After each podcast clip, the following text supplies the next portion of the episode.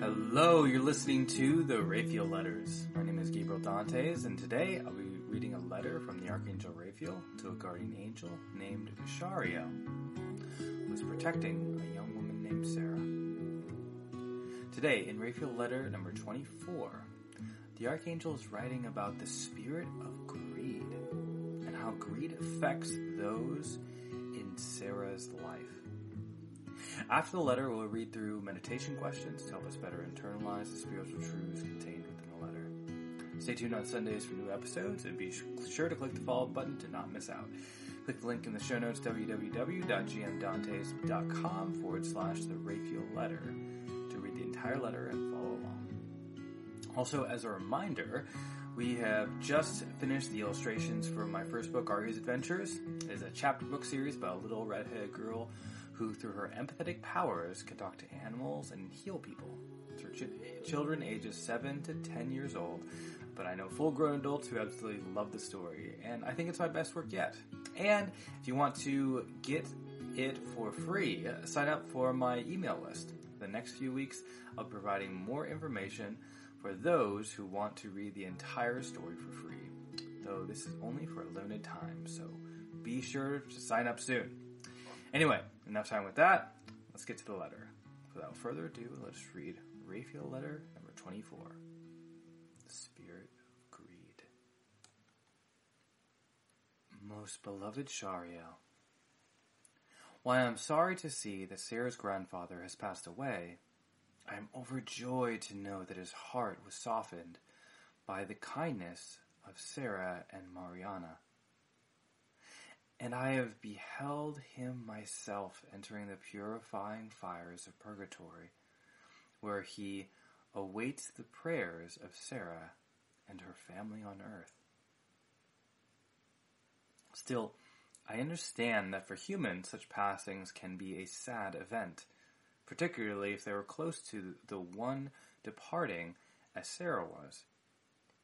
But do be on guard for the enemy knows humans all too well and is aware that these moments can foster much love among the faithful. For this reason, and for the darkening of their souls, the enemy has dispatched a spirit of greed to inflame the hearts of her family. Indeed, I have already seen the wickedness begin.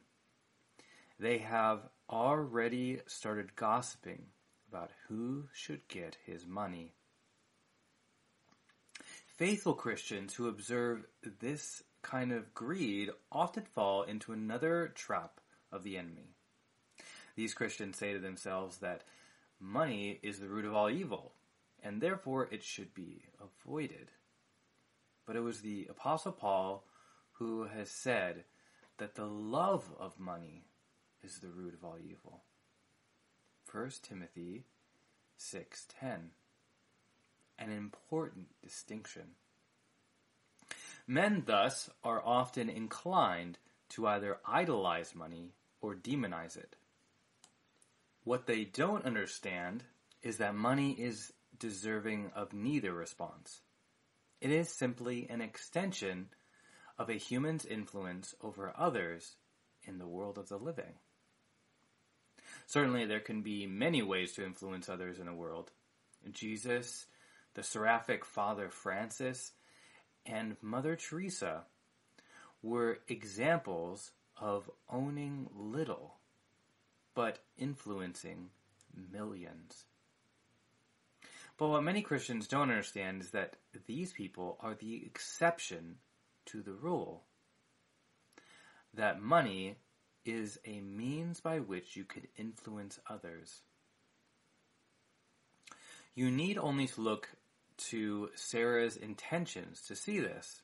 She perceives that with only a little bit more money, she can purchase a home to turn into a coffee shop.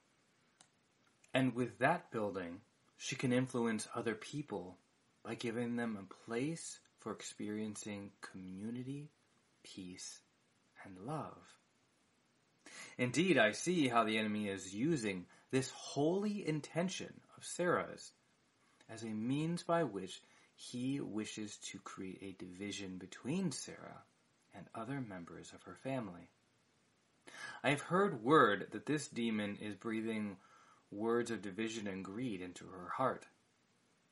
And Sarah echoes his thoughts back to the creature, saying things like, My grandfather would have wanted this bit of money to go to me. My aunt is already rich and has inherited most of it. She should give me some of what he has left her. While it is true that her aunt is wealthy and doesn't need the money, and that her grandfather would have wanted to help his granddaughter, this was not mentioned in his will. This brings up two points. First, it is important for Christians to leave a very detailed will to avoid such ambiguities. Second, because it was indicated in the will, her aunt is not morally bound to this, and Sarah has no right over the money, though the enemy will try to convince her that she does deserve it. The spirit of greed likes to utilize such half truths in an attempt to lure Sarah and her family into a constant state of greed and division. This is why they're in fact called demons.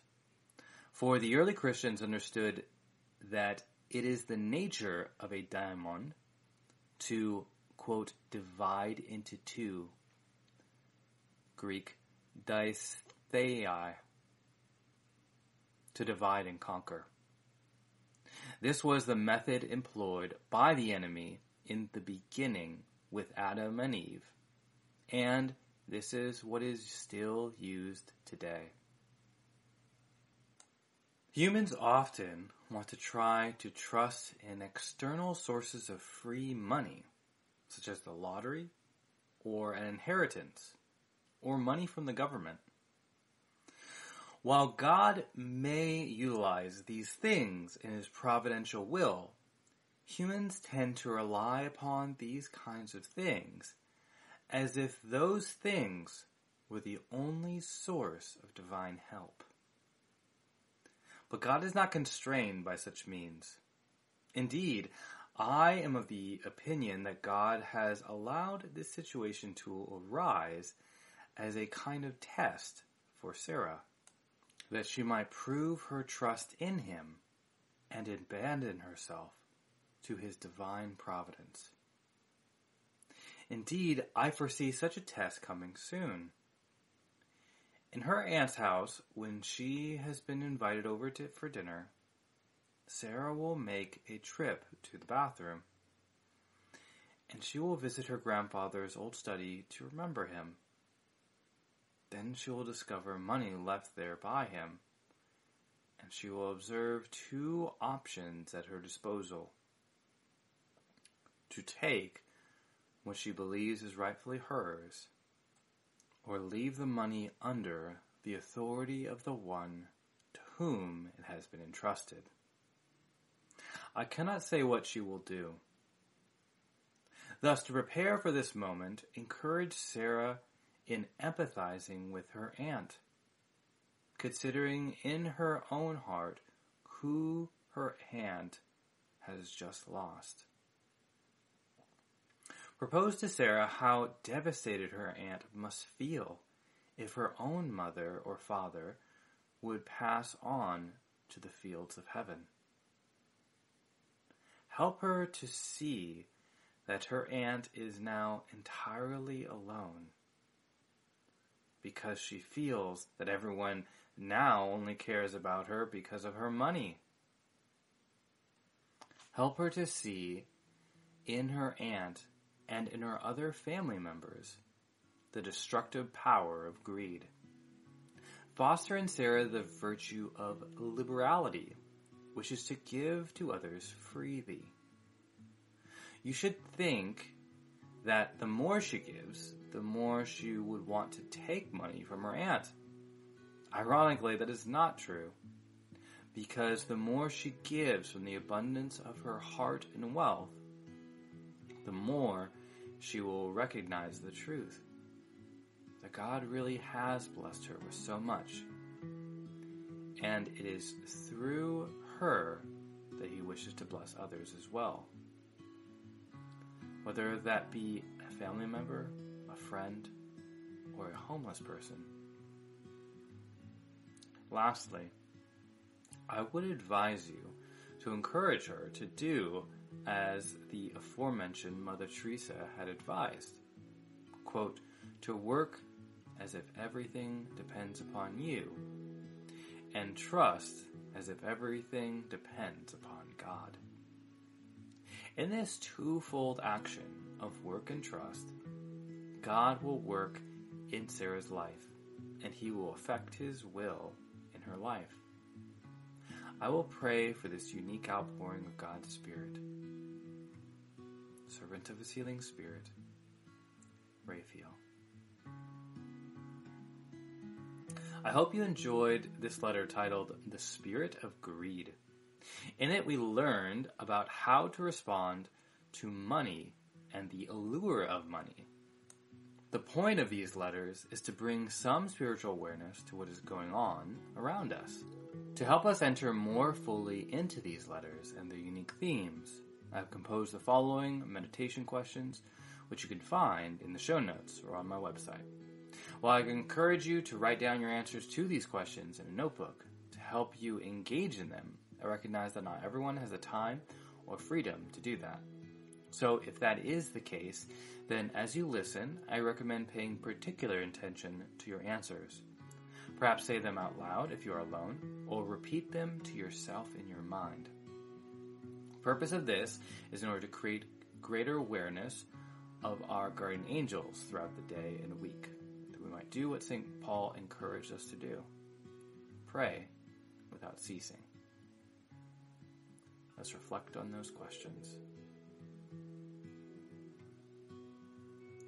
What is the spirituality that I am now more aware of having read this letter?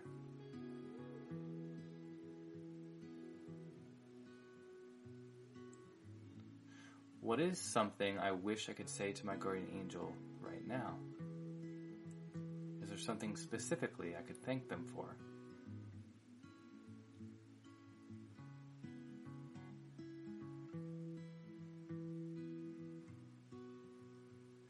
A struggle that I wish my guardian angel could help me more with?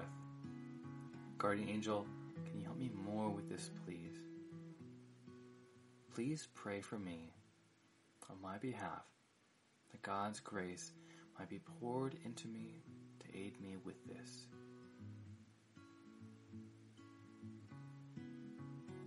After looking at this letter, what behaviors might I have to change? Or what sins do I need to repent of?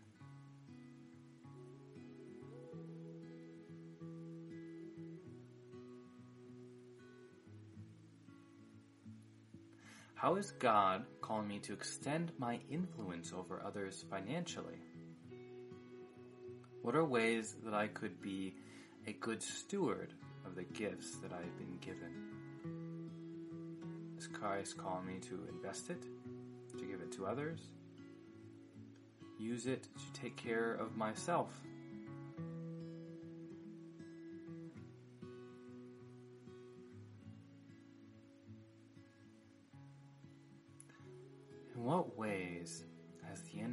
Division in my life? Are there people who I could apologize to? Or are there family members to whom I could ask forgiveness?